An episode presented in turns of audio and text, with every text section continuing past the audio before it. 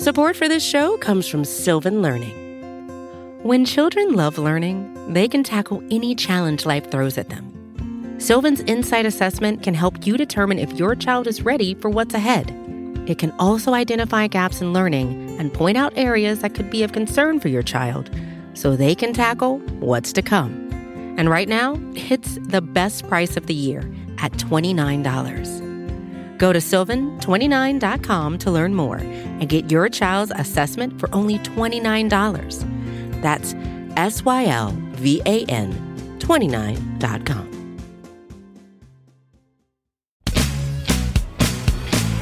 Welcome, one, and welcome all. It is Tuesday, October 24th, 2023. It is 8.01 p.m. Central Standard Time. One of us made us late. I will name who. It was Tony Catalina. Uh, we are live on the Blogging the Boys YouTube channel, the Blogging the Boys Twitch channel. If you are not here live, you can always catch these uh, this episode, the Blogging the Boys Roundtable. That is at your own convenience. Make sure to subscribe uh, to our channel. You can also listen to the show at your own convenience. If you're an audio person only on the Blogging the Boys podcast network, subscribe there as well. Leave a rating, write a review. If you do, you will hear these voices all throughout the week. All three gentlemen here tonight. Actually, you can hear in the earlier parts of the week. Uh, my name is RJ Ochoa, and we'll go in clockwise order. This is always the order of arrival. So, Brandon Clements, the icebreaker himself, you are in our pole position tonight. How are you feeling, icebreaker? I'm doing good. I guess I broke the ice by getting here first. It's usually we were saying before the show. I'm usually the one that gets here just before the uh, the bell rings. So usually I'm in Tony Catalina's position, but uh, looks like we kind of switched roles this week, and then you know Hallman kind of slid in in second. So you know I'm I'm feeling okay. It's a it's a it was a bye week for not only the Dallas Cowboys but my uh, Syracuse Orange. So Ugh. getting re- getting ready uh, for a nice uh, week of football. So Thursday for me is Syracuse football, and then obviously the game uh, against the Rams uh, this coming weekend. Um, did not know you like Syracuse. First time hearing of this. Um, I hear their basketball team sucks, but you know we can talk Oh, about that uh, in March. Uh, David Howman, you are here with a visual assault. Um, look, I just want to be honest, Howman. Sports are dumb. Like, there's no reason for us to put any of our hopes or wants or wishes uh, behind sports. They really don't matter. Uh, the consequences, the results. Um, you know, baseball is is great, but I mean, is it really the whole world? Honestly, no. Yeah, uh, honestly, I couldn't have put it better myself, and that's that's really my the, the the approach I've taken with the Rangers all year. After they got off to a hot start, I was like, they're going to find a way to blow it, and, and then they kind of did with with how they blew the division. But now they're in the World Series. Now it's time for me to get my hopes up and be a little bit distracted from the Cowboys, only for them to, I'm sure, inevitably blow it in the World Series, just like they did the last time they were there, which was also the last time I really bragged about being a Rangers fan. That made me feel a little bit better, actually. Uh, so thanks, Howman. I really do appreciate that. Uh, Tony Catalina, uh, I am salty, um, as Ajit notes in the comment section. Um, Tony has a, a sports team that you root for ever won a title in your lifetime? Like one Yeah. of the one of the ones you assign your primary emotions to. I Besides, mean, I guess the Red Sox would be the only one. I don't. I don't know why that went over my head before. I yeah. I mean the Red Sox, but I mean I was alive when the Cowboys had won. I mean I was a young kid. Well, yeah, but, but you know. yeah. Nothing like I have a whole plan mapped out when the Cowboys win the Super Bowl, and the things that I want to do now I couldn't do 28 years ago. So if you get my drift, I guess that's um, the question I'm sort of asking Tony. Like, you haven't been 21 when your Yeah. team won a title. That's a different kind of, you know, different kind of ballpark. No pun intended. yeah, 2018 I went to the Red Sox uh, Wor- uh World Series parade, and that was uh that was a blur. That was a Okay. time. Well, good for you, Howman. You picked up five points for that sweet backdrop. Um, I will say um, I'm very grateful that this is at least over. This was a very awkward uh, week and a half for me, uh, but thankfully it is now in the rear view mirror. Uh, Michael has wished me a happy belated birthday. The Astros did win on my birthday, so at least I had that day uh, before everything fell apart. But um, it kind of is what it is. Uh, so Howman's off to a five point lead. In case you're new around here, the roundtable is a competition. Points will be awarded throughout the night both from me and from the crowd. So make sure to comment who you want to give points to. Tony, you haven't been here in a while. Um, and so do you feel like that discredits the roundtables that have been won? Are there asterisks um, that you would assign? Yeah, I mean, there's definitely some. uh They weren't playing with the A game here, and and to be completely honestly, to to, to get the, you know, a, a peek behind the curtain. The only reason why I hadn't been on here is people have just been quicker than me to sign up. So you know, the fact that I haven't been here means there's a lot of eager people that want to be on there. So it's a good thing. I thought you weren't here a few weeks ago because it was your wife's birthday. I paid That was attention to birthdays excuse. too. So happy belated birthday to Rachel uh, from all of us at Blogging the Boys. Uh, hopefully, Tony, not even hopefully, I know Tony delivered on the gift, right, Howman? Tony wouldn't not deliver on a birthday gift for the wife. Yeah, it, it had to be like one of the the top tier gifts and like probably right on the top of the list of best gift ideas out there. She's Okay. easy. She's easy. Um, it sounds like it was a success. All right, let's get to tonight's topic. Um, let's see here. By the way, Kevin notes that Tony is saying everyone has been scared. So Howman, Brandon, um, if you win tonight, it is real. It is authentic. I think is what Tony is saying as he takes a sip of. I'm gonna guess Coke Zero. Is that what that is, Tony? You're right. me. That's a talent that I have, guys. All right, just so you know, to be able to identify uh, carbonated beverages from afar. Uh, Brandon, let's start with you. You are in the first spot. Uh, general kind of template here tonight. You mentioned it. The Cowboys coming out of their bye. Uh, they return on Sunday afternoon, a nice noon central kickoff. Everybody gets to go to bed early on Sunday. Um, they're four and two, but kind of a weak four and two, a four and two that we weren't super proud of this time um, a week ago, coming off of Monday Night Football. So that being said, we'll go around the horn here. Uh, Brandon, what do you want to see from the Cowboys coming out of the bye? Can be anything you want, anything under the sun. Yeah, I mean, there's a, there's a, a few things on my list, but I think the first thing that I, I thought of when the, the Rams were in, you know, the Rams matchup was heading uh, coming up here. It's the the makeshift running back room of the LA Rams right now with Kyren Williams. Uh, he's on IR, so right now you had a, a Darrell Henderson. You know, he wasn't even like for fantasy football purposes, he wasn't fantasy relevant until this past week. And then you also have Royce Freeman. You have, uh, I believe it's uh, Zach Evans as well. I think there he was a, a day three pick, which clearly they don't trust him because they brought two guys off the street essentially to to, uh, to you know start in the on the roster. So um, for me, the Cowboys defense, you know, this is a good this will be a good thing for them. It'll be a kind of a, I think a, a hopefully a catalyst for for the run defense because the run defense has been you know not you know not that great this season.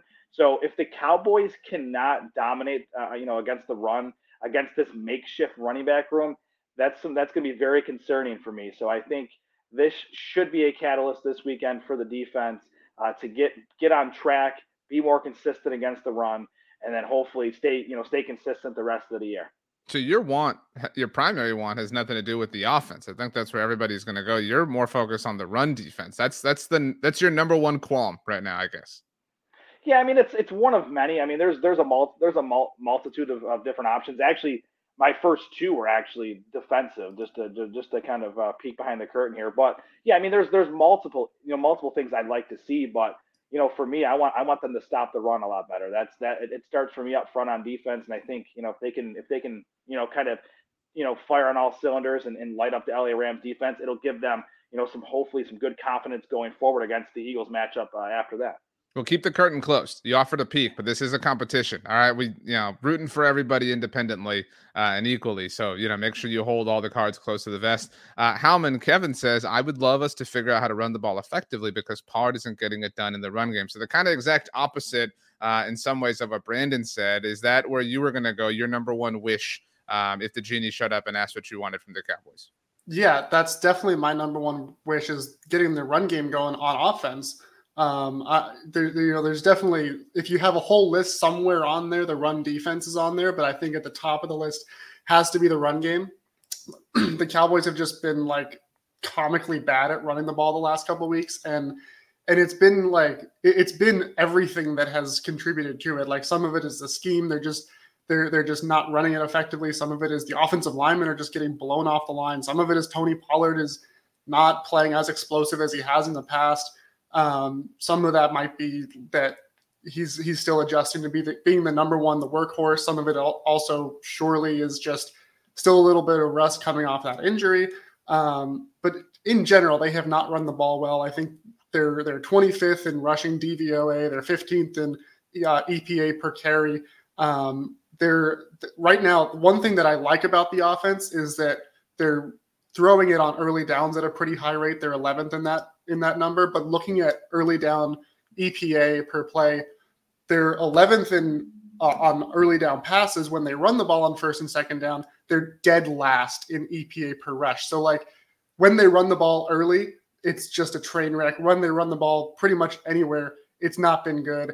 And um, you know, I, I think Dak Prescott has been kind of up and down, but he overall has been positive this year. But you got to have a run game that's not going to be a liability if this offense is going to be a successful unit that can carry them.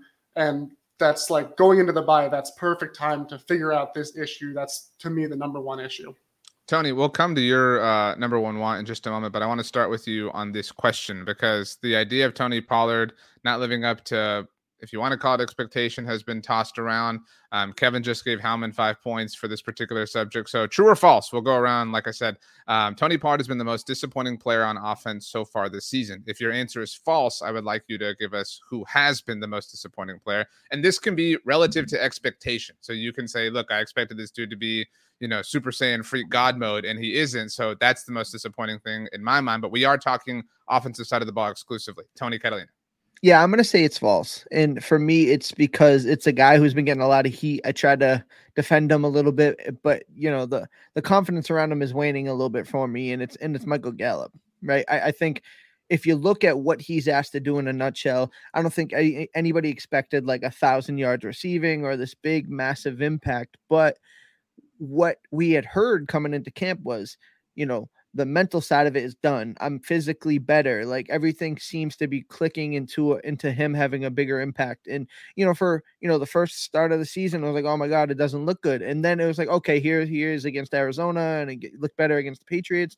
And then you know you look at it against the Chargers, and you're like, oh man, like he's caught like one ball on like nine targets. Then you start wondering, you know, Dak's throwing the ball to him too much, and it's just not working. And so for me, it's uh, you know, Tony Pollard hasn't been exactly what we needed from him, but for me, relative to expectation, it's got to be Michael Gallup.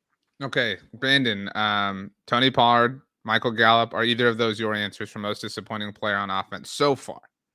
Uh, yeah, Tony Pollard to me is is the most disappointing. I think for a guy who you know we were all expecting to be the lead back, the you know the guy who's supposed to be explosive in the running game. He hasn't been explosive in the running game. He's running He's averaging 3.9 yards a carry. I mean, this running attack is ranked uh, per uh, yards per average actually at 3.9 per carry at 21st out of 32 teams. So for me, like it, it just kind of you know for the million, the 10 million dollars that we signed him for on that on that franchise tag, I don't think we're getting a good return on investment. He's he's doing what I expected him to do out of the pass game because if you look at the stats, he you know he is one of our better receivers, uh, you know reception wise and and, stat, and yardage wise. So you know, from that perspective, that's that's been Tony Pollard. He played. He's a receiver in college. He played receiver and running back at Memphis. So that's kind of his. That's kind of his mo. That's kind of his game. And you know, this to me, I feel like, I feel like he's not. He, he's not a true lead back. I just that's just where I'm at with him. I think he's a heck of a player. I think he's super talented. But I think the Cowboys, the Cowboys paying him ten million dollars for this type of production so far I don't think the return on the investment has been, you know, expected. And you know, you know, being ten million dollars, that that puts him in the top tier of salaries for running backs in the league uh, on an average salary basis. So for me, to, to put up 3.9 yards per carry and, and, and just to me, I, I think part of it is the injury as well. I don't think he's as, has been as explosive as he he was prior to the injury. So that could play a factor in, in that in that you know situation with Pollard. But for me, that's that's that, that's the big issue. I, I I, I feel like the Cowboys are missing an element uh, with this running game, and especially which I'm sure there's going to be a few people talking about the red zone uh, situation coming up here tonight. And I think a guy like Tony Pollard, he's good between the 20s.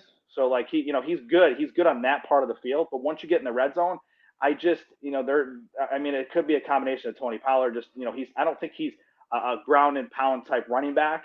I think he's more of elusive. He want, you know, get him in space and let him go, kind of a back which by design Mike McCarthy could design plays a little bit better for him. I feel like and use his skill set a little bit better instead of just jamming it right up the middle every time. I think that's not really his game. So I think it kind of it's a combination of things. And, and with Tony Pollard, it's I, I, just feel like we're missing that. We, we have the lightning because Tony Pollard, although he's not as elusive, as, you know, as electric as he has been, he's still the lightning on this team. I think we're missing an element of the thunder which is why you know a lot of our colleagues at Blogging the Boys, you know, have have mentioned some names like uh, like James Conner and uh, you know the the big one Derrick Henry, but I'm not going down that that that rabbit hole. But you know, to that point, I can see why some folks you know around Cowboys Nation are are wanting that or clamoring for it because they they need it. They need that power back, and and Tony Pollard, to me as as a whole, hasn't lived up to the expectations. So um, no negative points tonight. I'm not going to assign them. I'm fine if people want to give them out. But Tony, Kevin did take five away from you, so I've spared you uh, for noting uh, Tony Pollard's franchise tag money that he's getting paid. Um, and so Kevin did then give five points to Brandon for saying that people didn't want to eat crow on Tony Pollard not being a lead back. You did raise your hand before Howman gets to go, Tony.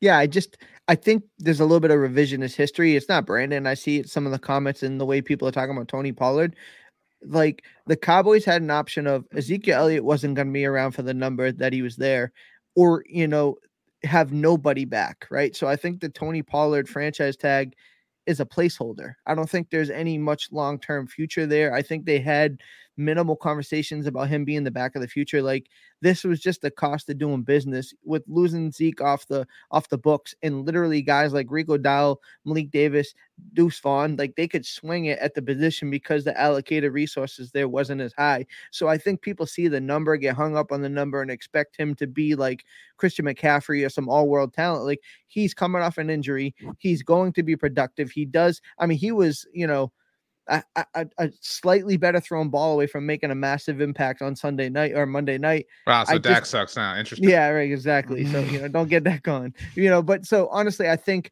yeah, relative to money, it hasn't been great, but people acting like this is some long term investment. There's a real chance that Tony Pollard will not be here next year, and I think people forgot that. Howman Casey says false. Steele or Michael Gallup are more disappointing. So that was kind of Tony's answer. So the time has come, I guess, to kind of break the tie. If you're going to lean one way or the other, maybe you are going to go Terence Steele, and then we'd have a three way tie. I'm actually going to go a, a, different direction, but not with Terence Steele, although I did consider him. I, I, think for me, the, the biggest disappointment relative to the expectations has been Brandin Cooks, because this was someone that, like, when he was traded, we were all saying, like, this is exactly what they need. He's he's the savvy veteran. He catches everything. All he does is get thousand yards with with like every single team he's ever played for, and he's that deep threat. He's going to take the top off of a defense, and he's come in and like you know you can you can blame some of it on the offense, and they haven't taken a whole lot of deep shots. But even when they have, it hasn't really worked out. And and I mean the 49ers were still able to just sit on all those underneath throws, and they were able to pick off passes because there was no deep threat. Brandin Cooks didn't change that. And I mean, you can debate how much of that is necessarily on him versus the scheme. But again, relative to the expectations, like he was when, when they traded for him, he was supposed to be the guy that fixed their biggest problem on offense last year. And it hasn't happened yet. And I'm not saying that it's not going to happen. I'm not saying like I'm over Brandin Cooks. I'm still holding out hope. And he's definitely had some good plays. But it hasn't been what we thought we were getting when the trade happened. Um, so like you know, Michael Gallup has had some rough games, but I mean, I, I really didn't. I didn't have you know huge expectations for him coming into this. He he kind of entered as like the wide receiver three. I think for that he's more or less played up to a wide receiver three level. Um, and then with Tony Pollard, like what Tony was saying, um, you know, as, as far as the money goes, you're really not spending any more on the running back position than you were last year.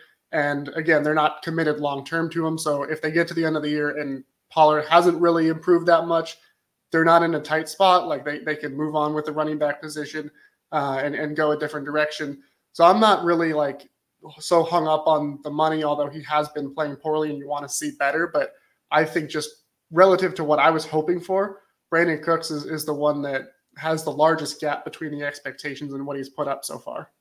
Um, that was a really well thought out answer. Um, now, I think all of your answers, it, it, wouldn't be fair to just pin it on Michael Gallup or Tony Pollard or Brandin Cooks. There are obviously a lot of variables and factors involved.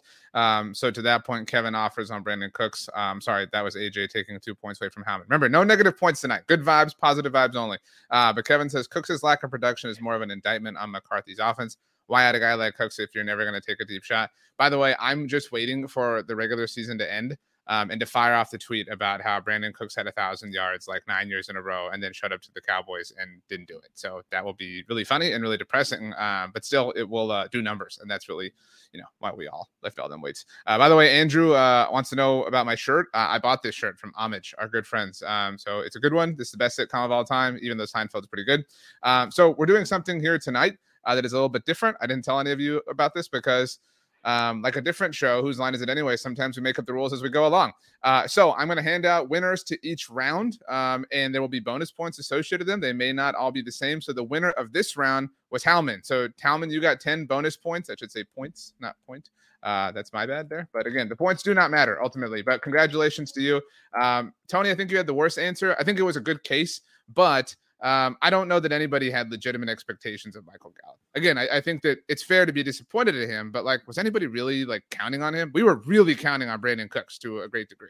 Well, the, the conversation is like we the expectation was that he was going to be a, a, solid to good wide receiver three who got over the hurdle. Now we see people talking about Jalen Tolbert who are hyped up over you know a couple of training camp passes and some you know preseason work and wow and, now and, Tolbert sucks. Jeez, Tony.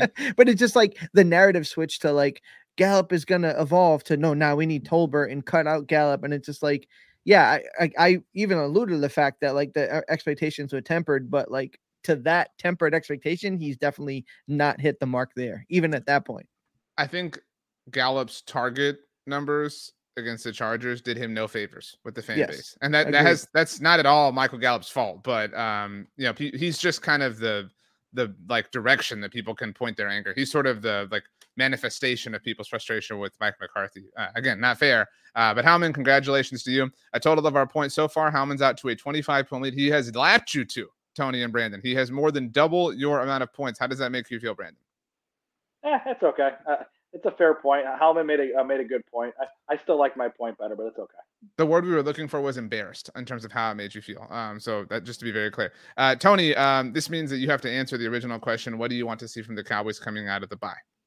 Yeah, so I'm glad we were talking about Brandin Cooks and Michael Gallup because the very first bullet point I put was generally just more involvement from other pass catchers, whether it be Jake Ferguson, Brandin Cooks. Like we know what C Lamb can do. We know he's capable of seven catches, 117 yards. He's a guy that they should be manufacturing touches for, but like there just hasn't been enough from everybody else. Like, you know, Howman made a good point, and we had talked about, you know, the 49ers only touchdown was KaVontae Turpin. We need more of that, right? Where where are these other guys that can step up? I do want to see more Jalen Tolbert.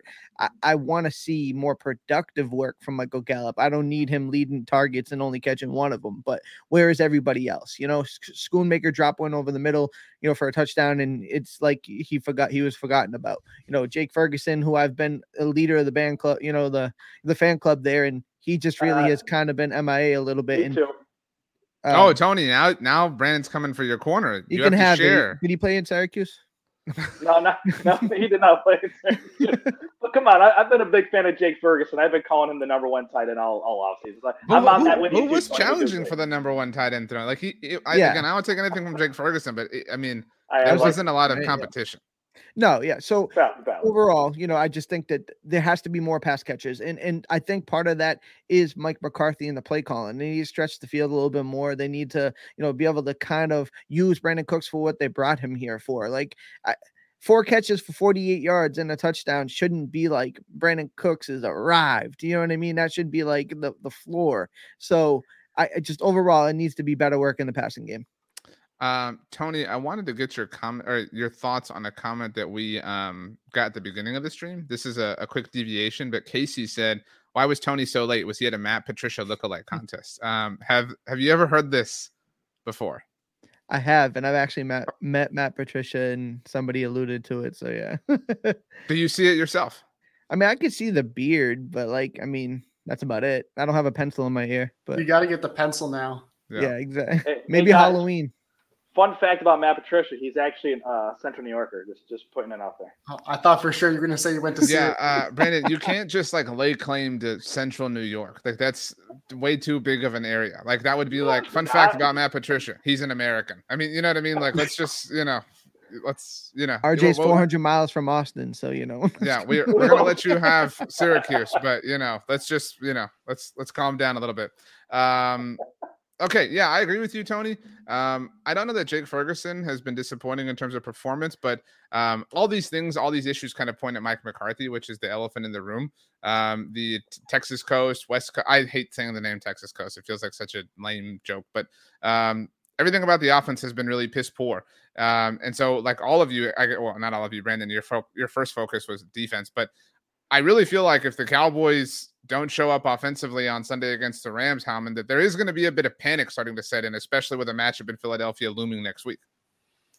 I mean, yeah, but there like there's always something to panic about when you're a Cowboys fan. Like there's always a reason to be like, oh my God, the sky is falling. So I mean, some of that you, you just kind of chalk up to that's that's just the way the world goes in Cowboys land. But um, I mean, it, it can't be overstated though that the Rams do have a good defense. They still have a guy named Aaron Donald, uh, Raheem Morris, their defensive coordinator. He's been doing a pretty good job this year with not a whole lot of talent outside of Aaron Donald, and he's really schemed up a whole lot of things to make quarterbacks kind of think just a little bit extra longer in the pocket back there while Aaron Donald does his thing.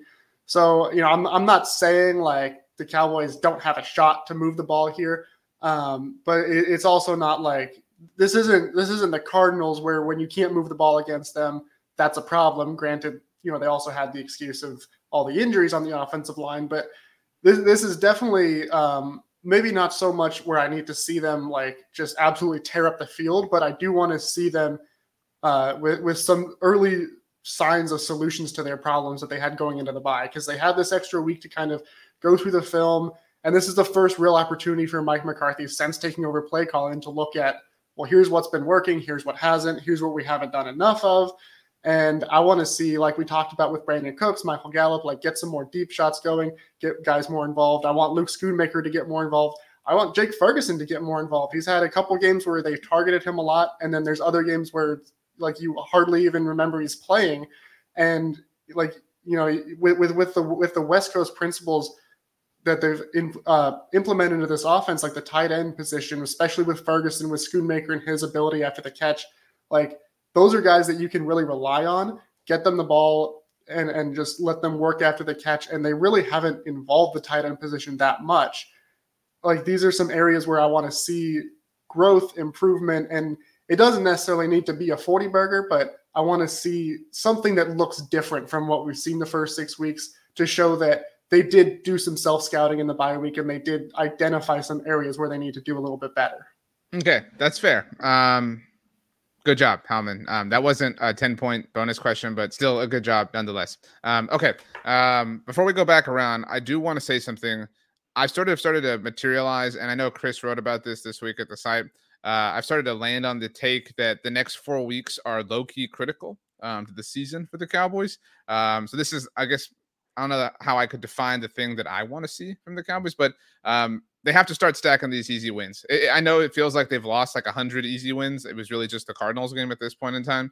Um, but their next four games, in case anybody's unaware, they've got the Rams on Sunday, and they're in Philadelphia. They got the Giants at home, who they blasted in week one and then they visit the winless Panthers. They have to take three of these in my mind. Like if they're going to be challenging for the NFC East, challenging for the one seed, who knows? Like those things, Brandon, they have to get to this is this leads us up to Thanksgiving Day. They have to get to Thanksgiving at the very least at seven and three.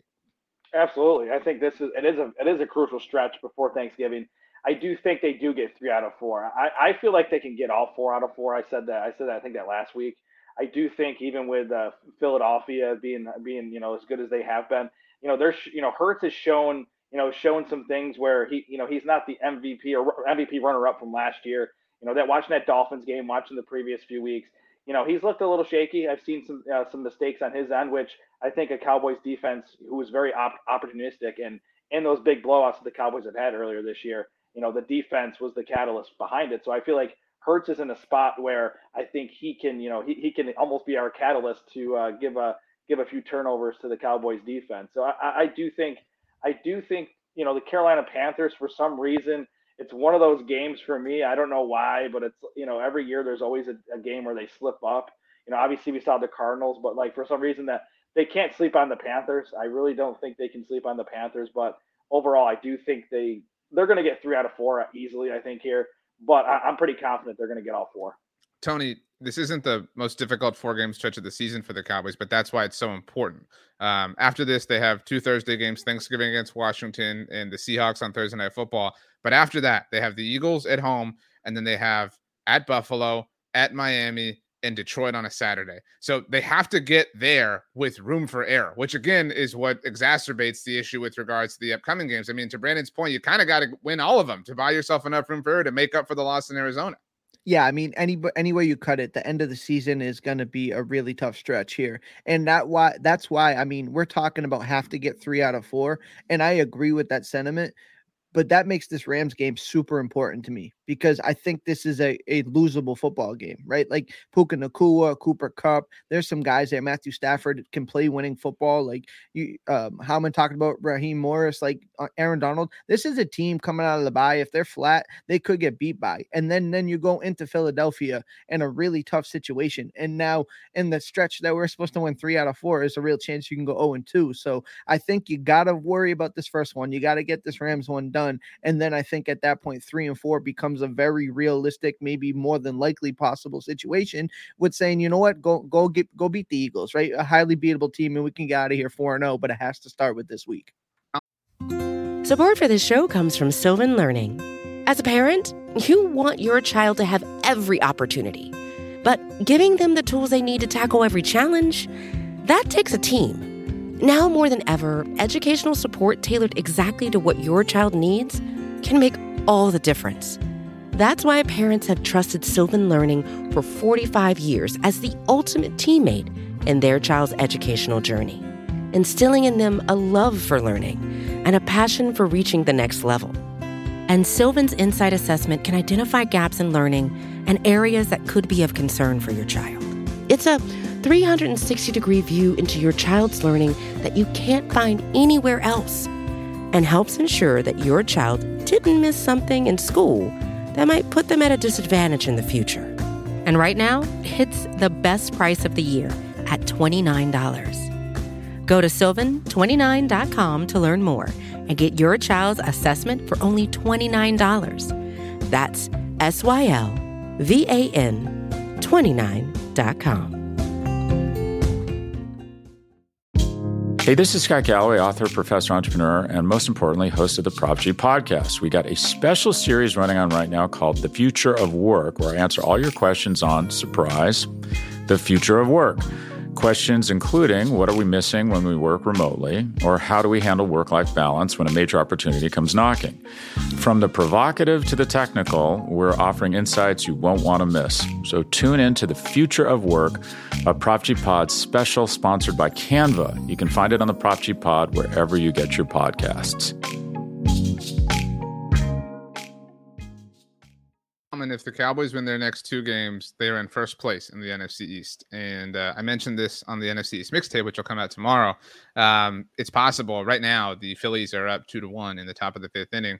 It's possible next Sunday's game follows a Rangers Phillies World Series, which uh, would just be incredible theater uh, honestly, to watch. And not that you know Dallas reclaiming first place in the division would have the same significance as winning the World Series, but um, it would go a long way, I think, in the overall vibes of discussion as we get closer and closer to the holiday season. I mean, it honestly might mean more to the fans. I feel like there's more like passion behind the Cowboys. You know, everybody's high on the Rangers right now, but like Cowboys beat the Eagles. That's that's like a, a, holiday in Dallas. They like they close all the streets and everything. Um, but yeah, I mean, if you if you can if you can beat the Rams, which I think we're all in agreement, like they're not a good team, but they're also not a team that you can overlook. So like beating them, you know, you're you're not going to start hanging a banner after you beat the Rams, but it does mean something that you can go ahead and win that game, especially after the the the embarrassment they had against the Cardinals where they let that one slip away. Um, if you can do that, and then you can go into Philly and you can get a win, take first place of the division, like that would be huge, especially because the Giants they're probably going to be going back to Daniel Jones, and they're not a good football team when Daniel Jones is playing. They should stick with Tyrod Taylor, but I'd be happy if they don't. And then the Panthers have been so much worse than I had anticipated that they were going to be this year. Um, so that that's that. The second half of that four game stretch is definitely more winnable. So I, I agree. Like if, if they're able to take those first two, then barring one of those other like just you know fumbling the game kind of situations, that should be a really good stretch for them. Tony, to your point about it being a losable game, I think it's easier to see this Rams game being a loss than it is any of the like likely losses being a win, right? Like it's it's more likely that the Cowboys drop the Rams game that that than that they surprise the Bills or surprise the Dolphins or at this point surprise the Lions. I, I wrote something about you know how many times the Cowboys will be favored across the rest of the season. They might be favored against the Lions, maybe like a one two point spread. Um, not that that really matters, but um, the tough times are coming. That's why you got to lock these up. And again, that's why those those losses you don't want more Cardinals games piling up to where you're like you're living with regret yeah, I mean, you get to a point where, like you said, you're going to play some really good competition at the end of the year. And obviously, any football team can beat you. We've seen that over the last few weeks, and the Cowboys have fell victim to that themselves. But you start looking at these games and talk about highly winnable matchups. And then you get into pressure situations where going into Buffalo, I mean, Brandon knows upstate New York in the cold in December. Yeah, Central New York. Central New York. Yeah, essentially. well, well, Buffalo's in Western New York, technically. Oh, right. Any part of New York in December is not going to be a fun weather game, and so like there are elements involved. There's good teams involved, and it's it's just you, you got to handle your business, right? The, handle the Rams first. We'll talk about the next one, but it all starts this week, like I said. All right, let's um let's go around one more time um and kind of jump off in tangents as we do. A quick update on the score. Brandon, you have 42 points, Howman 48. Tony, you have jumped out to the lead, but you're flexing. I don't like that, Tony. I don't like taking an early victory lap. You do have a lead right now, but we'll see if uh if that penalizes you down the road. I have no say over whether or not that ultimately does happen. Uh Brandon, let's go back to you. What do you want to see from the Cowboys coming out of the bye? So we've talked about defense, we've talked about, you know, juicing up the running game. We've talked about involving more pass catchers. Give us something new here, please. Yeah. So uh, on my list is to get the ball in the hands of, of CeeDee Lamb more. I, I know, I know. Uh, Tony said earlier, to you know, kind of spread the ball out. Howman, same thing, spread the ball out. But I'm sitting here looking at the stats here, and you know, Dak completes 81% of his passes to CeeDee Lamb.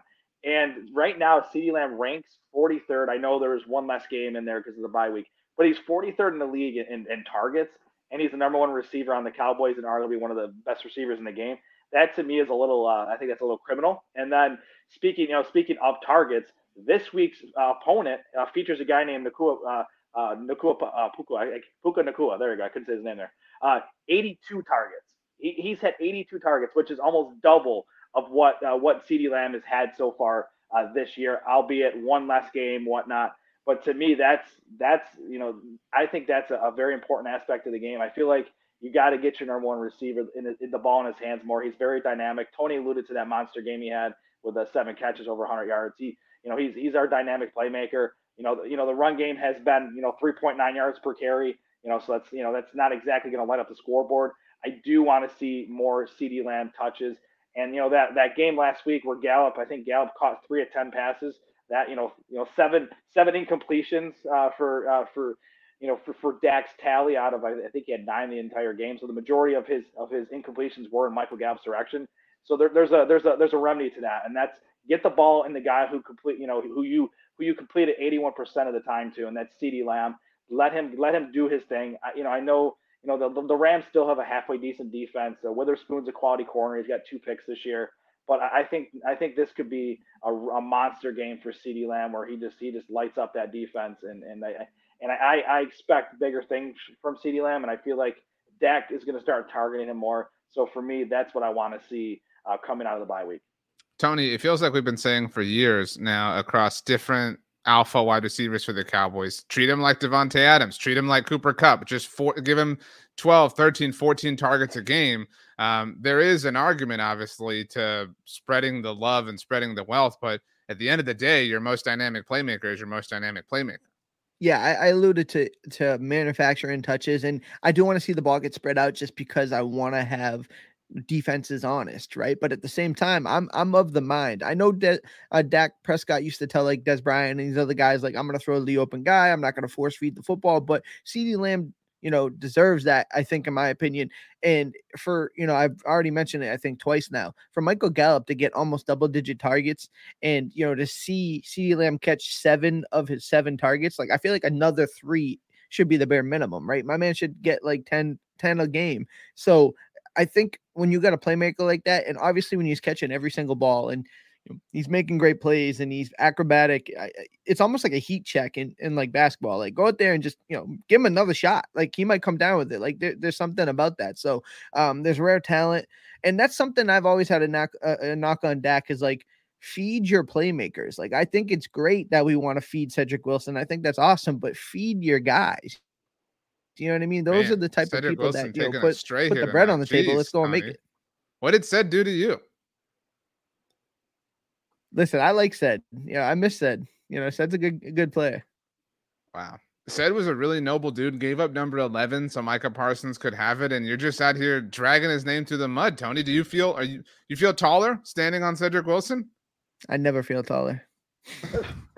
Um, wow. Um, okay. Uh, let's see here. By the way, um, Kevin says uh, if CeeDee asks for the ball one more time, Dallas may trade him for a fifth round pick. Um, that. Is really funny. Um, and I wish that that weren't so funny. Uh, Howman, do you want to see CeeDee Lamb more involved? I, I tweeted this and I wrote about it. CeeDee asked for the ball more against the Chargers and he got it and he delivered. That is so cool to me. Like for, for you to be able to like dial up your number and live up to it. Davante Adams is awesome, and I don't mean to use this against him necessarily, but Davante Adams made made a proper stink about wanting the ball more. Had a touchdown land in his hands in Chicago last week and completely and totally dropped it, which was just a tough scene. I mean, nobody's mm-hmm. doubting Davante Adams, but it's a badass thing when you can live up to it the way CeeDee Lamb did. Howman. Yeah, it's definitely like, especially with the week prior, not only talking about on the ball more, but like everyone was talking about him on the sidelines and and everything. And and he comes in and, and they throw it to him. He catches every single pass. Like that's exactly what you want to see from a guy like that. Um, I, I think like the the discussion about like feeding him more, you can get into kind of a, a, a tricky situation where then you're only looking his way. You're not going to use any of the other guys. And I think that's kind of what Dak Prescott's approach has always been is like he, he doesn't want to just throw to a guy just because of who it is that he's throwing to. He wants to throw to someone because because they're open or because they can go and get go ahead and get the ball. And you know, obviously on some level you do want to feed your best player, but you don't want to just be over reliant on that. And so I, I think right now, like they're they're really in a good spot with how much they're using him.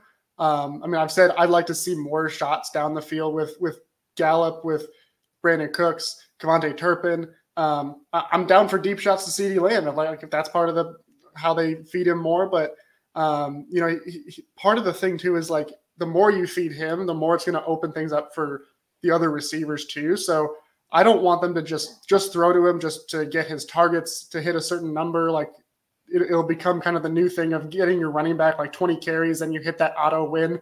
Like getting him 10 targets every game is not just going to suddenly make the offense just really click and, and everything's going to be perfect. So I want him to be smart about it. I'm happy with how much he's getting the ball and he's totally doing what he's supposed to do when he when he gets the ball thrown to him. By the way, he's catching 81% of his passes among like qualifying receivers, like in, in terms of targets on the year. That's second best in the NFL among all receivers. Like he is having a great year. So should he see the ball a little bit more? Yeah, but I don't want it to just be on a stupid level where they're just throwing it to him just because. Mm, that's really well said. Um, okay, who do we want to see the Cowboys force feed that isn't CeeDee Lamb? Tony. Just one answer, one name. Brandin Cooks. Okay, Howman. No, I'm sorry, Brandon. Jake Ferguson. Okay, Howman. Also, Jake Ferguson. I think that was the best answer. So, Tony. Naturally. Um, anyway, Howman, uh, you're up next. What do you want to see from the Cowboys coming out of the bye? Um, it's another thing on offense and really just in general with Mike McCarthy is more aggression. Um, that, that's something that had kind of been a thing with McCarthy where he wasn't afraid to go for it on fourth down when it was in the right spot where it's it's something where you know the down and distance where they are in the field, the, the situation the game, um, it made sense. And for the most part, he was willing to go for it. And and generally, the Cowboys under McCarthy have been very good in their fourth down go for it rate, which kind of measures when they how often they go for it in situations where they should go for it. And so far this year, they're they're 20th in total fourth down attempts. They're 22nd in optimal fourth down go rate. So basically, there's a whole lot of fourth downs where they should have gone for it, and they've either punted or they've kicked the field goal. And th- th- that level of aggression is just not there. And I don't know if it's necessarily, maybe it's some of, you know, he's so focused on play calling that he's not spending as much time thinking about should he be going forward on fourth down in this situation. Um, obviously, they have gone forward on fourth down a couple times. Some of them they've gotten, some of the, some of them they haven't with the tush push against the Chargers.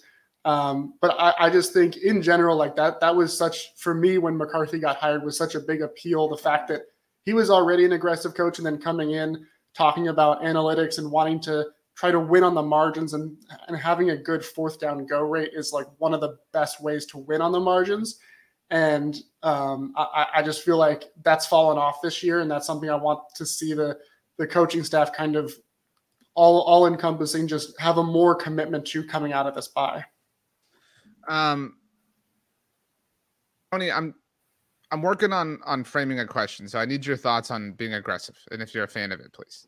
Yeah, I think aggressiveness works. I mean, I think we've seen too much passive, like and and not in the you know throwing the ball sense. Like it's just been very deliberate, very tempered. I, I, I do think that we have the horses in the stable and the quarterback that can get us and, and to be able to push the ball and be a little bit more aggressive. And I I I think Dak Prescott, when everybody that whole, you know, I'm not going to throw a ton or I'm not going to throw 10 interceptions, whatever that misquote there was with Dak, was something said because he knew how Mike McCarthy was going to lay this offense out, right? It's going to be three steps, get the ball out, timing, and it's and it's dink and dunk, which you know serves a purpose at some point, and that's kind of what the West Coast is. But you have the guys to go out and be aggressive, and I think it's going to dictate, and it's going to need to happen at some point. So with that being said, I would, you know, it has to come. And I think we saw it a little bit against Los Angeles. Like if Michael Gallup catches that ball down the middle for the touchdown. That's a, we're talking about this in an entirely different light, right? Like there's if Tony Pollard catches or Dak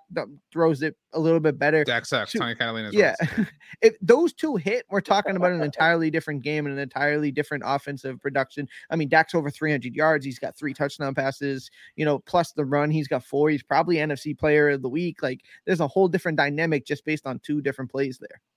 Uh, Casey says that Mike McCarthy's aggression has been absolutely not present this year. This is the most conservative I've ever seen him coach. Um, again, the end of the first half against the Chargers was really embarrassing. Um, I don't know that there's anything that needs to be said beyond that. Um, this is what I was kind of working on. So this is our, our next kind of bonus round. It may be worth 10 points, maybe worth a thousand points. I don't know. Uh, but we're going to start with you, Brandon. Uh, Mike McCarthy has one of my all-time favorite quotes, incidentally. I, I, do think he's a really charming person. I don't think he gets enough credit for that. Uh, but he was quoted, I think, two years ago by saying or in saying that defense wins championships, but the Super Bowl is won by the quarterback. I love that line. That is such a cool line. Um, and it sounded really cool when Mike McCarthy said it. There's no question that for most NFL teams, um, everything kind of lives and dies with the play of the quarterback, right? Like the Kansas City Chiefs, everything lives and dies with the fate of you know how Patrick Mahomes plays, on and on and on and on. Uh, so true or false? The fate of the Cowboys this season rests more on Mike McCarthy than it does on Dak Prescott, and I think that you know the I've been kind of baking this take as we've been conversing here because you have all you know had problems and things you want to see all ultimately kind of go back to Mike McCarthy, not necessarily Dak Prescott. I mean, Dak Dak can only do so much, even as the team's quarterback. And so, for the first time in a long time, at least I personally, my my answer would be true. For the first time in a long time, I think the fate of the Cowboys rests more with the head coach or offensive play call than it does the quarterback. Maybe since prior to the Tony Romo era beginning. Brandon. Yeah, I, I actually, you know, I agree with you on that. I, you know, I, I, you know me, I'm a, I'm a Dak guy. I, I put up those 5,040 touchdown crazy numbers earlier this year, which you know that not that's not looking as hot right now because of the of offense. So you know, for me, you know, it comes down to Mike McCarthy. I feel like We've already we, we already beat the dead horse with the the eight seconds on Monday Night Football. That's like the conservativeness, like the whole that whole package is a little ridiculous. I want to see him just let you know, as Tony said, you know, they got the horses in the barn. Let those horses out of the barn and just play. Like Dak Prescott, I feel like he, he's a you know he's a franchise quarterback. He's one of the best quarterbacks in the league, and I feel like in many ways, you know, we you know I don't know, you know, I haven't seen it or heard anything about it, you know, personally, but I feel like Dak Prescott, you know, I think I feel like he's handcuffed by the way Mike McCarthy calls games sometimes, and I feel like I feel like you know McCarthy should just trust Dak a little bit more, let Dak do what he does, and you know we, you know when when he can use his legs, for example, I think that's a, I think that's a part you know part of the game that I I do want to see more. Obviously, you know you know cautiously because we obviously had the injury just a couple years back, but I I feel like Mike McCarthy, you know this this whole, you know, yes, he's had 12 and 5, 12 and 5, which obviously is great. You know, you guys, you guys know me. I, am I'm, I'm the firm believer. If, if you can't get past the divisional round with this roster, you know, I, I could still be in the minority, which is fine. I, I think, you know, I think it's time to maybe start looking around. I just that that's just my take on it. You know, 12 and 5 is great, but 12 and 5 doesn't win you championships. Uh, you have to you have to go deep in the playoffs, and and we haven't seen that from Mike McCarthy. This version of him with the Cowboys. Obviously, we saw, you know, he was a, you know, a Super winning coach with the Packers. And, you know, some people could debate it however they want with Aaron Rodgers and, and that, that whole situation. But nonetheless, he's a Super Bowl winning coach. we just haven't seen that yet. And I feel like I feel like he needs to crank it up. He needs to be more aggressive and just let Dak do Dak. And, and to, to Howman's point, also, you know, on those fourth downs, like let's let's be a little more aggressive on those. I feel like he, he needs to be aggressive, but at the same time, he needs to also, you know, be mindful of where those fourth downs are. So maybe be better with his situational awareness on those fourth downs. Because sometimes I've seen him go on go on fourth down where I'm like, what the heck are we doing here? I feel like it's just it's just a giveaway. So yeah, Dak Dak Prescott is the quarterback of the Dallas Cowboys. Obviously, that you know he's the you know he's he's one of the, you know he's one of the faces of the NFL, and you know some of it does rest on him because he is the quarterback. He is out there, but at the end of the day, you're only as good as you know your your coach's you know your coach's play call sheet. And and last time I checked, Mike McCarthy's the offensive coordinator, you know as well, so he's calling the plays. I know I know Schottenheimer's offensive coordinator in name, but Mike McCarthy is calling the plays. So he, for me, that that play sheet is hamstringing Dak Prescott's ability to potentially get this team to a Super Bowl. Tony, you helped me kind of land here, so thank you for that. Um, do you agree that the fate of the Cowboys is is connected more to what Mike McCarthy does, does not do, how he does or does not limit or hinder Dak, or do you believe that you know, as the quarterback, as the executor, that Dak has, you know, the fate resting on him just simply because he is the person who carries out the code red or whatever it may wind up being. You know, just to be clear, I, I'm I'm not in the camp of like talking negatively about Mike McCarthy. I think he is a good coach. I think he has the ability to to kind of change the narrative of what this offense is looking at. But if you if you want to talk about directly who's at who can be at fault here and who has the bigger impact, I think the the proof is already in the pudding that it is Mike McCarthy, right? Because by every metric, this offense is supposed to be better. They got Brandin Cooks, the wide receiver group is better. CeeDee Lamb is another year in his prime, right? Jake Ferguson, by every advanced metric, is is playing better football than than Dalton Schultz did last year and in the year prior, right? The offensive line for the first time in two seasons is is, is a complete unit. I know that's going to come first time ever in, ever in the Tyler Smith era. Right. Like that's be, insane. Yeah, right. Right. So then you got Tony Pollard and everybody who thought Ezekiel Elliott was this anchor around our neck is gone. So every step of the way, this offense is supposed to be better, including the fact that Dak Prescott was going to be better about his turnovers, which he has been, right? This offense is lent to that. So why are we better in every metric in people's minds? But the stats and the numbers don't prove it, right? So that goes back to the play caller. Everybody wanted to blame Kellen Moore, and Kellen Moore did this, and Kellen Moore didn't do that. It's now we're sitting in a situation where why are we better? Why are we thinking about like this? But why are we actually worse? So to me, yes, uh, ultimately Dak's gonna be the one that's gonna pull the trigger out there, and he's gonna be on the field, and he's gonna have to bear that cross, whatever the case may be. But I think we all understand if you really look at it closely, it's Mike McCarthy's really the one that's uh, in the crosshairs here. Howman, you and I have, I think, defended. No disrespect to you, Tony, defended Mike more than most. Um, or maybe the best way to put it is we've been the most patient with him. Um, I think people have been really quick uh, to jump on the easy narratives. Um, and right now they're they're taking their victory laps, and it's kind of hard not to fault them, especially coming off of the Monday night game and the cowardice at the end of the first half. I know we talked about that last week, but uh, your thoughts on this true or false proposition? Remember, bonus points at stake. Well, I, I think it's it's funny that Tony's talking about how like the offense is worse than it was last year, but like statistically they're as good, if not better. I mean, their DVOA numbers on offense are at the same in the same area that Kellen Moore's offense was last year. Right now, they're 11th in EPA per play, which was way higher than it was last year, even when when Dak Prescott was playing. So, like, there, there's a whole lot of numbers you can point to where they're not doing well. The run game has been terrible. The red zone has been troubling. But there's a whole lot of other numbers you can point to that are very positive, that are you know either good or very clearly better than they were last year. So, it's, to me, it's been a mixed bag with this offense so far. Part of that is there's been a whole lot of of really weird games where it's either they're they're blowing teams out and so they're just kind of killing the clock, or they're playing from behind and they're just trying to play catch up.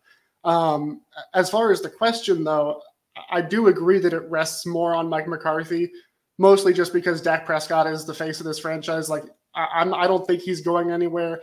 Everything that we've heard from from Jerry and Stephen Jones, like they're sold on him. They're not they're not going to change their mind on Dak Prescott. They're not going to to come off of this season thinking like you know, oh, it didn't it didn't go well. That's Dak Prescott's fault, and we need to look at a different quarterback. Um, and, and I don't necessarily think that they could change their mind on Mike McCarthy after this year, but it definitely rests a lot more on him because he's in charge of the offense now. in addition to being the head coach. And you know, he, he came in and he kind of really changed the the the uh, mindset of this team, the mentality, the way that they prepare, and the the wins have followed very clearly. You know, two two straight twelve win seasons, but now with him taking over the offense, it's it's really his team in in the most sense that it's been since he took over. And I remember saying like prior to the season on one of these roundtables, one of my biggest concerns is that all of the things that he's done well for this team as the head coach may be diminished because he's now also got play calling on his plate. And I'm I don't I don't know if that's necessarily been the case, if that's why he's less aggressive, if that's why certain other things have have kind of slipped through the cracks and you know details wise. I, I don't know if that necessarily is the case. I can't prove that, but you know, six weeks or six games in and, and you're seeing some things both on offense where they're not getting Brandin Cooks involved down the field. They're they're not targeting their tight ends as much as they necessarily should be. The run game has been a disaster. And then also they're not going for it when they normally would be. The, the clock management there at the end of that first half is is kind of suspect. And so um, I don't know if it's necessarily like he, he's he's saying in his mind, well, I really need to focus on the offense because I took this up on myself and I have to prove everyone that doubted me wrong. I have to prove that I made a right decision in doing this. But then the other stuff is kind of fallen by the wayside. And that's that's where I think the way that they respond these next couple of weeks coming out of this bye where they've had a chance to self scout, that's going to be huge because if we keep seeing the same issues and you know if the red zone isn't fixed, if, if the run game doesn't improve significantly, uh, if, if the clock management stuff still is in an issue, then you can really point to it and say, well, the, the big common denominator here was now he's calling plays. He's got a lot more on his plate, and other things have fallen by the wayside. So it's a lot easier to put this all on Mike McCarthy because he put it all on himself. And if this is the result that we get for the full year, as opposed to just a very small sample size of games, then it, it will be a problem and it'll be hard to justify that. Yeah, uh, in many ways, Mike McCarthy is Katniss Everdeen. Volunteered, is here. It is the Hunger Games. Like only one can win, um, unless Peeta is involved, right? His name is Peeta, I think. Um, Peeta, yeah. yeah. Thank you very much. Uh, yeah, uh, Tony, have you read that? I know you haven't seen anything, but have you read the Hunger Games? No, but I've seen bits and pieces of the movie. Were you aware that uh, Peeta was uh, the love interest name? I thought you were talking about the bread for a second. nice, Tony. um, this pains me, especially after that. But uh, the winner of this particular round was Tony, who received 10 bonus points. Uh, Howman, I think your point was strong, uh, but I I think that Tony got there a little bit, you know, a little bit more succinctly uh, and a with a little bit more like negativity, which is what I was aiming for here. Like I really wanted you know, him to somebody to kind of go at somebody. You were really calm and reasonable, and so um, we needed some aggression here uh, for this particular answer. Uh, but final standings going into the final portion here. Brandon Howman tied at 69 points apiece. Tony, your bonus took you to 75. Tony, take us home. What do you want to see from the Cowboys coming out of the bye? Last one here. Yeah, I had some I had some really specific things that I written down, but I want to end it with this and it's kind of more open-ended and a little bit more wide open and I can sum it up in one word. I just want consistency. Like I just want more consistency. I we talked about the ebbs and the flows. The first real game it felt like of this season was last Monday, right? When we played the Chargers, there was a real fight. You know, it was a real game. We didn't get our doors blown down by the 49ers. We didn't crush the, you know, everybody else. Like it just felt like for the first time we had seen like what this team can look like in a road environment, which you know, call that you know, we'll do an asterisk with the Chargers being a road environment, but you know, a you know, primetime setting with a with a quarterback that many view to be a top tier quarterback, um, and and they overcame, right? But I want to see that more, right? I don't want to have a letdown against the Rams this week where you know you you you come in here and you're dejected because you don't know what to make of this team, right? We're four and two with two losses that have you really scratching your head. Now, especially with the 49ers and the way they played the last two weeks. I don't think that anybody's going to sit here and say we're that bad, right? The Cowboys are as mm-hmm. bad as they played against the 49ers, and that's who they are. But that's what's on your resume. I just need to see more consistency offensively. I need to see this defense to step up and be more consistent. And I don't say that to say like they're playing bad, but you know they they have some scars of themselves on their own right? So there's some things that this whole team got to work through. There's plenty of time to figure it out. We had talked about it a couple segments ago that this four game stretch is super important. They got to find their level here. Water you know water got to find its level. And if this team is what we think they are i mean all week we spent people talking about detroit's better and you know the Cowboys are now the fourth or the fifth best team in the NFC, and they can't be trusted, and everybody feels you know they're giving Jalen Hurts a pass, and they're giving Brock Purdy a pass, and and all these guys, but none of it really matters, right? Just go find the consistency, go play good football, and at the end of the year, we'll see how it, it shakes out. Yeah, Brandon, kind of Tony's point, and we haven't really talked about this, but um, I think every Cowboys fan respects Micah Parsons asking for a spade to be called a spade. Um, but um, Micah, whether he's doing it purposefully or not, is narrowing the target on the Cowboys' back for the moment that they do slip. I mean, the, the moment the Cowboys have a slip up, everything that Micah Parsons has said, which again is fair and, and objectively based, is going to lead to, you know, the the teardown of all teardowns. Um, and to Tony's point, if it happens against the Rams, I mean, he's setting. I, I don't want to say that Micah's setting them up, but they're set up um, to to just kind of be public scrutiny. You know what I mean? Like they they are set up to kind of be the face of dysfunction. And, and no one will care that the Niners lost to the Vikings or the Browns with PJ Walker or the Eagles, you know, lost to the Jets. It will just be all about the Cowboys, and that's the way it will be. But it will be frustrating for all of us, Brandon. Yeah, absolutely. And you know, you know, Micah Micah does make really good points, but sometimes I feel like he does insert his foot into his mouth, uh, you know, by saying some things. And you know, I I respect his candor. I respect him doing the show every, you know, he does it every Monday. So I do respect that he's out there doing these type of things. I mean, everybody's got a podcast these days. It's just kind of the way of the world. But yeah, I mean, to Tony's point, on my list here, at, at, on my list here, I wrote consistency, consistency, consistency, not once but three times because my, my thought was they're they've, they've got they've blown out three teams, but they've laid two eggs. That was one of my points. But the mo- you know my most important takeaway for this you know coming up for this bye week is they got to shore up the mental mistakes. That is really where it comes down to. Right, you know, you know, coming into the bye week through six weeks of the season, the Cowboys led the league in penalties when they tallied 46 flags for 357 uh, yards. That that is not championship winning football. These mental mistakes need to be shored up, and, and the bye week is a perfect time to reset, get yourself refocused, and, and, and clean up some of those mental errors. I know they're going to get penalized. That's the, everybody, every team gets penalized, but if they can minimize that, the effect, Eagles literally did not get penalized on Sunday Night Football. Just to be very clear, Brandon. Well, yeah, they yeah they had a, a ref that was like 60 miles away or you know from from the area. Whatnot. Yeah. But just that, just, the, just saying, like it, it's possible apparently uh, for you for one team to be penalized 10 times and for you to be penalized none. Yeah. Yeah, no, it's no, it's true. I mean, mo- I mean, most teams throughout the season they're gonna they're gonna get penalized, and, and the Cowboys have been the best at it, which is not really the that's not really the best. You don't want to be the best at doing something when it comes to you know setting your team back behind the eight ball a little bit.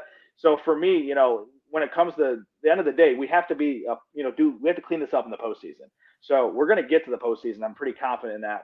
But if you want to get past that proverbial divisional round, you have to clean these things up. We have a lot of season left. We have a lot of regular season and then we have postseason, you know, after that.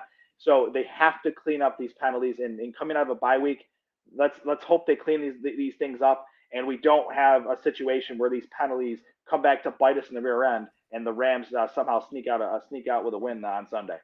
Howman, do you agree that consistency is kind of the ultimate end all be all for who the Cowboys are right now and who they've been for a very long time?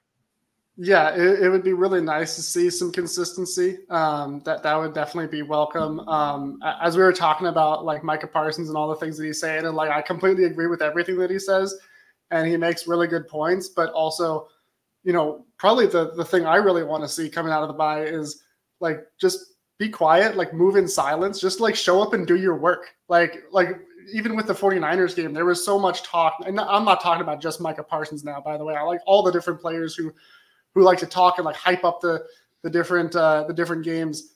I, I just feel like there's certain games that they really get up for, like and and we thought that the 49ers game was going to be one of those, but like they get they really get up for some games, especially divisional rival games. But then they'll face like the Cardinals or the the Broncos a couple years ago, and it's like they're not really excited about it. Like I I want the team that just shows up and they're like, yeah, this like Sunday is work. Like we're here to just dominate you. We're gonna go out there and we're just gonna do our job. I don't want them to necessarily have to go to the media and like hype themselves up by hyping everyone else up. And that that kind of falls in line with the consistency. And you don't necessarily need to be, you know, need to avoid the media at all costs in order to be consistent, but just have that same kind of, of mindset. And and that's that's kind of a similar mindset that Mike McCarthy has. He's not really one to to like make big bold proclamations and like probably his his spiciest comment that he's had since coming to Dallas was the you know we're nobody's underdog thing.